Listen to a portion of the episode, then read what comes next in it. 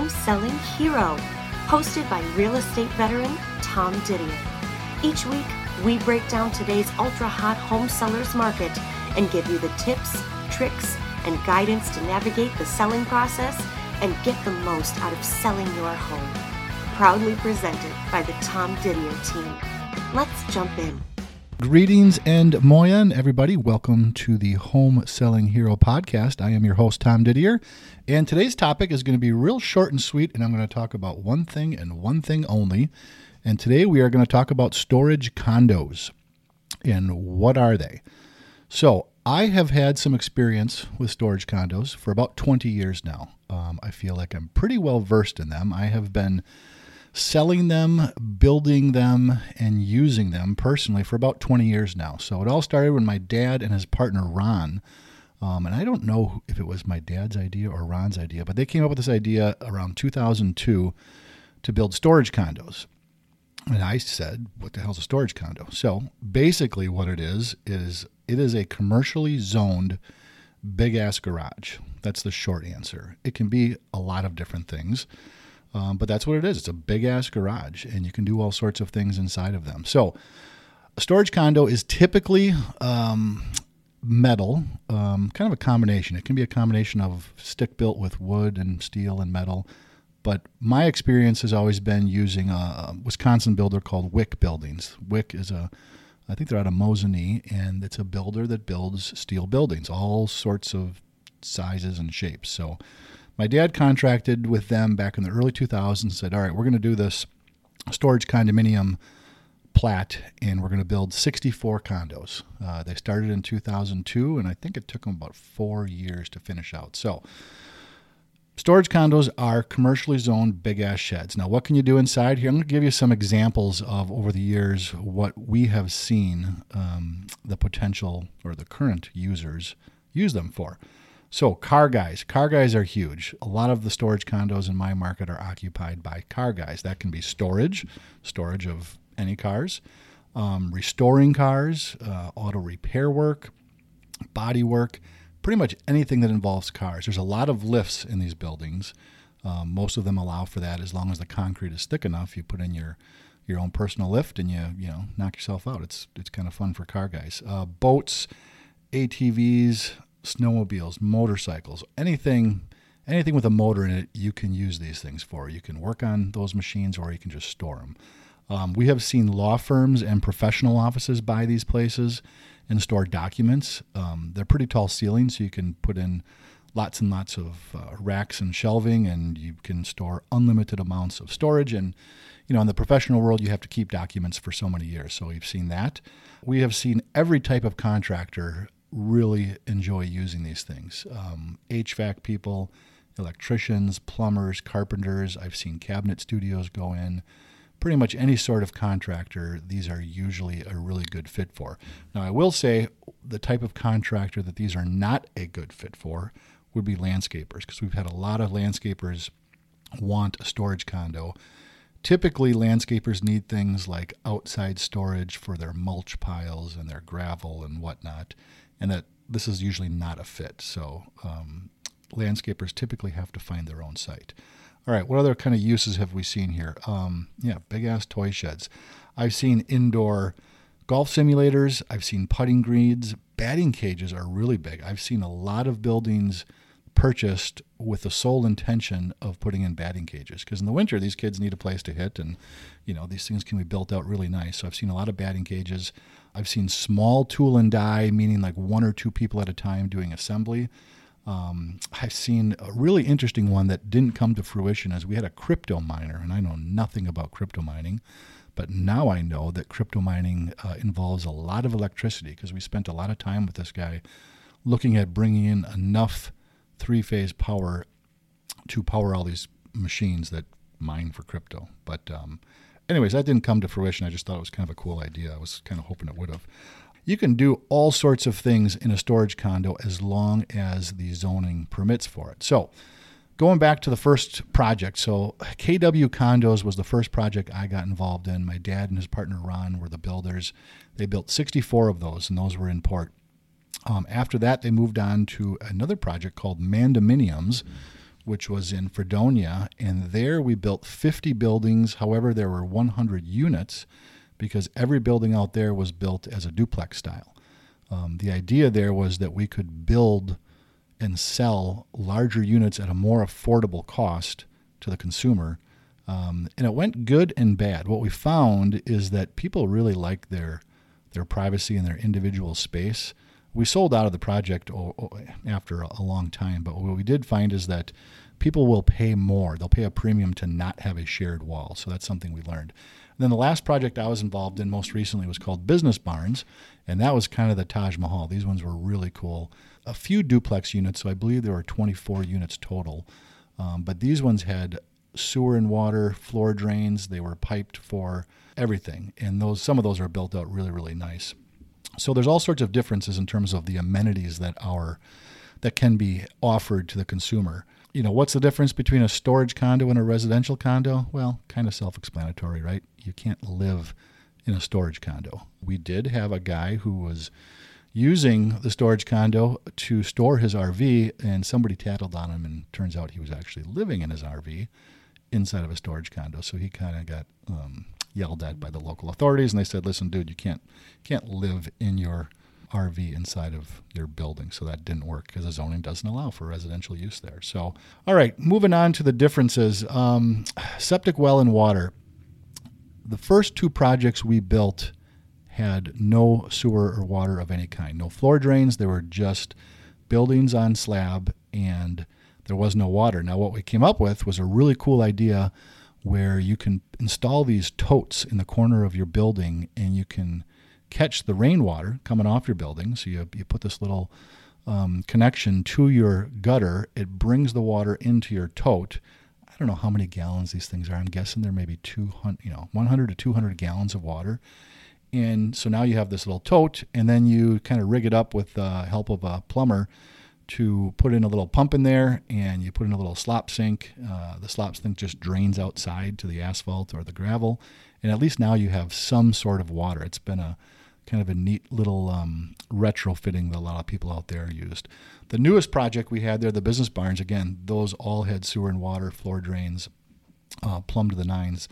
That was a lot more expensive project to build all that infrastructure, but what we found is the consumer was happy to pay for it. So if you are looking at a storage condo um, with city sewer and water, you're gonna you're gonna pay a premium for that thing. So um, values, the values are what I get excited about the most, and I've always said that in my experience, storage condos have been recession proof.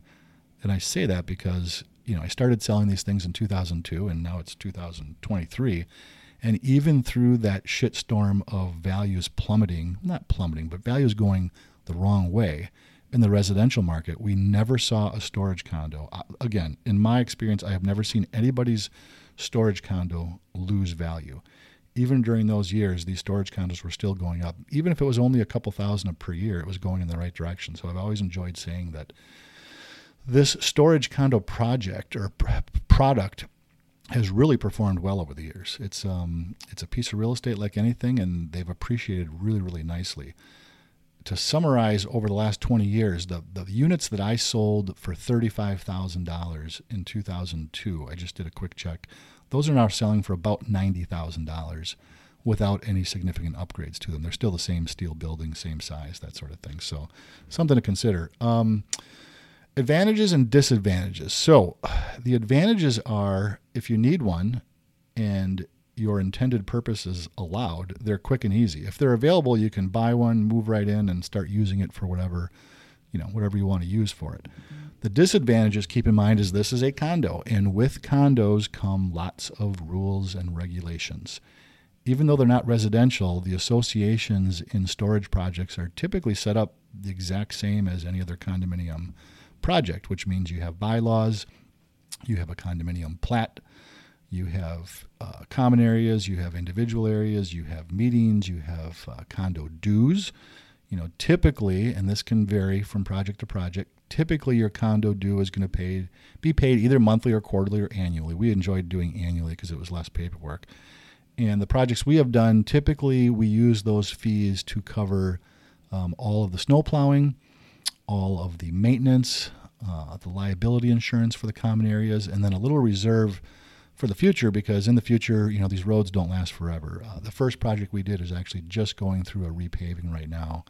Those condos were $200 per year per unit, so they're not much at all. Um, as long as we're talking about condo fees, a lot of people ask about about real estate taxes. Yes, these these are subject to real estate taxes. They are a condo, just like anything else, and the local assessor will assess your unit based on you know what it's worth and it can vary based on the municipality you're in. Again, typically, if you're in a municipality that has sewer and water, you're going to pay a, a, somewhat higher tax because you have those amenities. But um, they are subject to condo fees and uh, taxes just like anything else.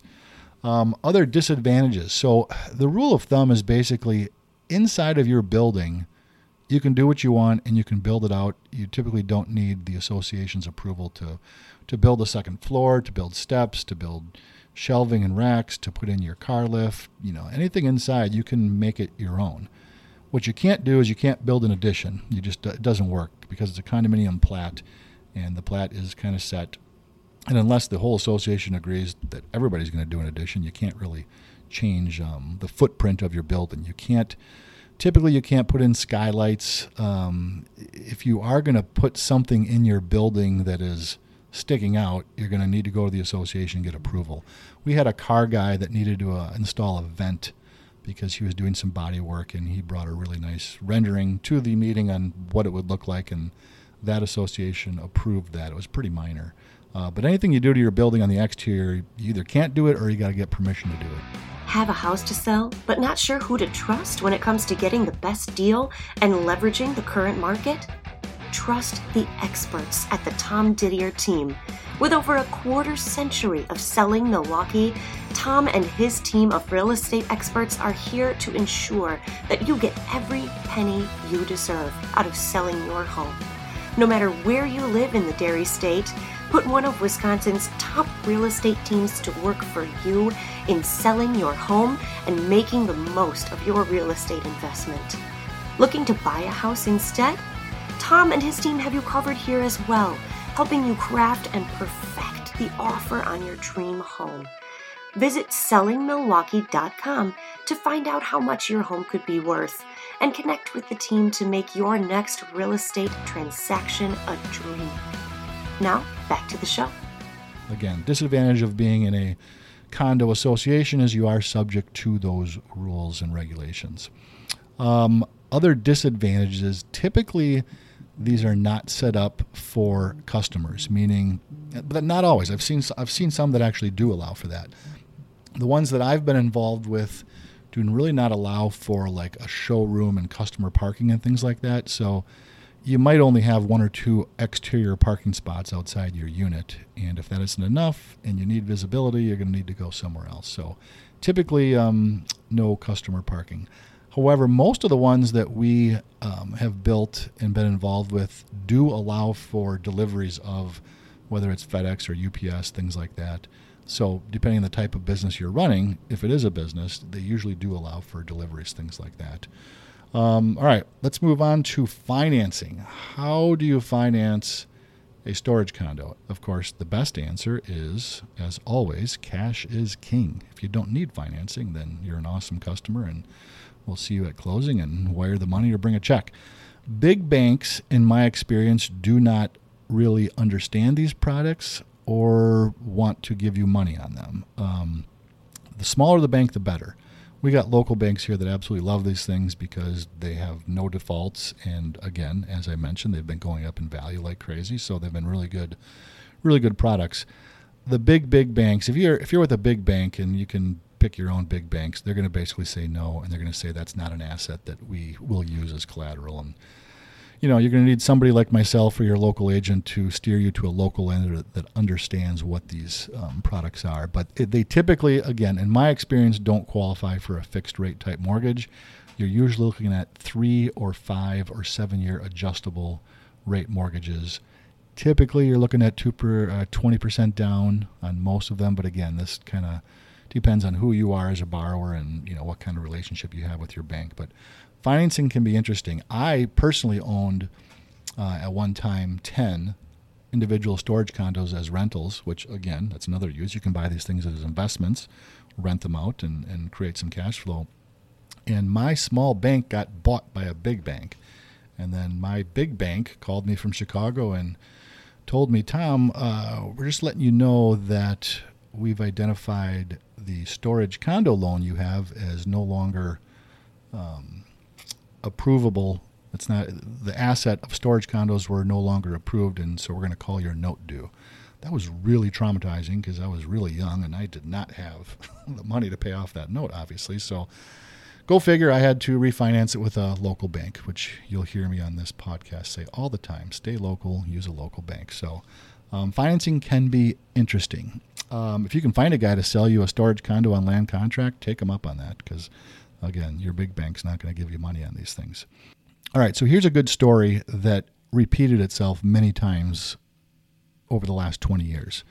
Again, I've been uh, privileged to be the listing agent on a lot of these with my brothers.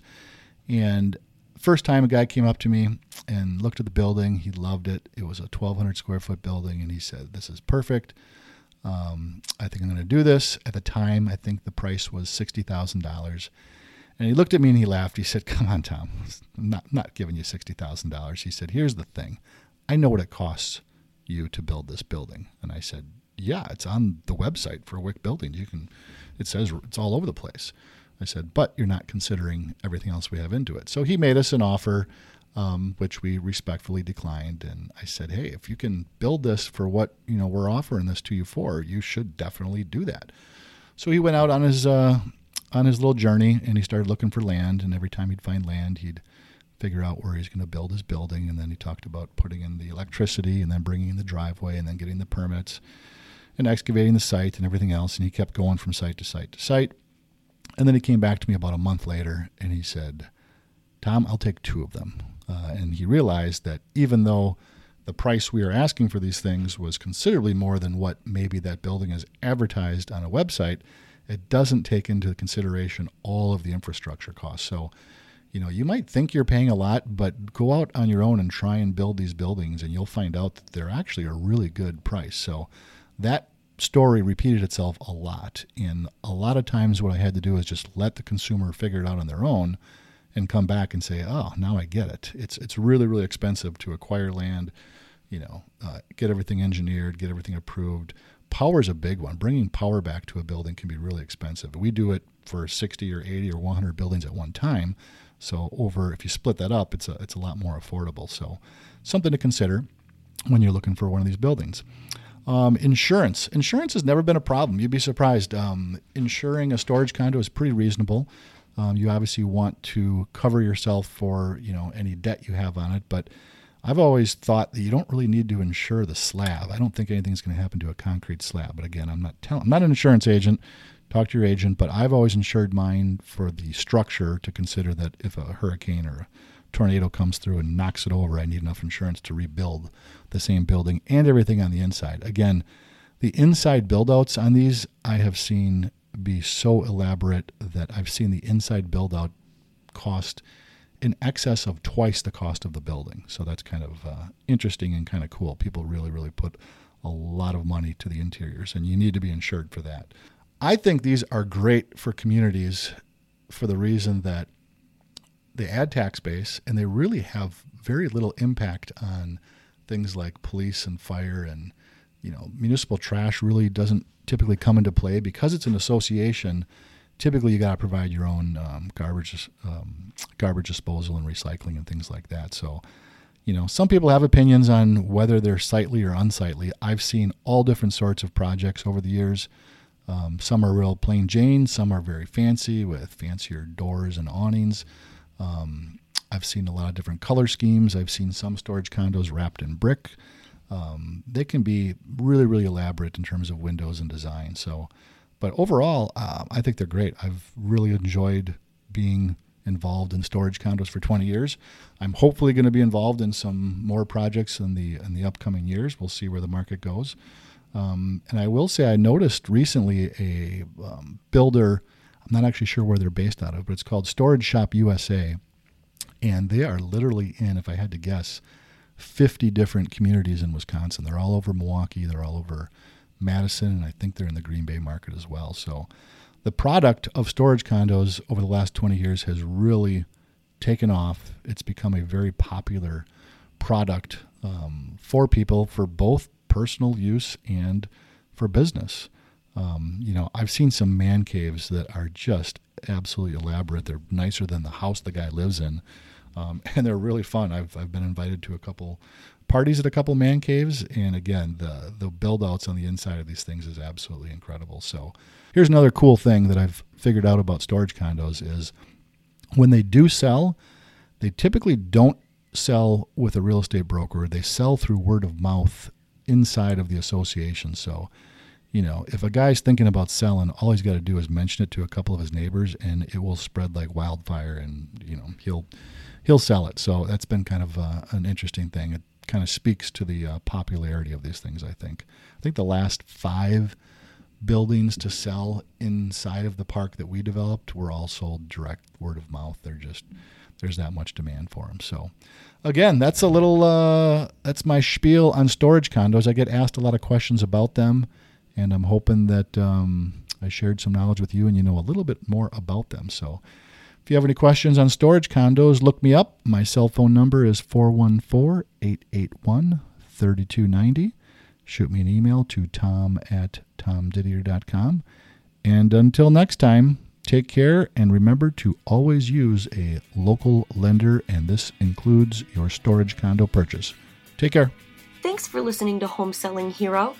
For more, subscribe to us on your favorite podcast platform and connect with Tom across LinkedIn, Instagram, and Twitter. If you have a question about selling your home or buying your next one, reach out to Tom at tom at tomdidier.com or call or text him directly at 414 881 3290. Home Selling Hero is a production of Tom Didier Real Estate in partnership with Westport Studios. This podcast is for informational purposes only, and any information presented during the course of discussion is presented as reliable under the laws of the state of Wisconsin.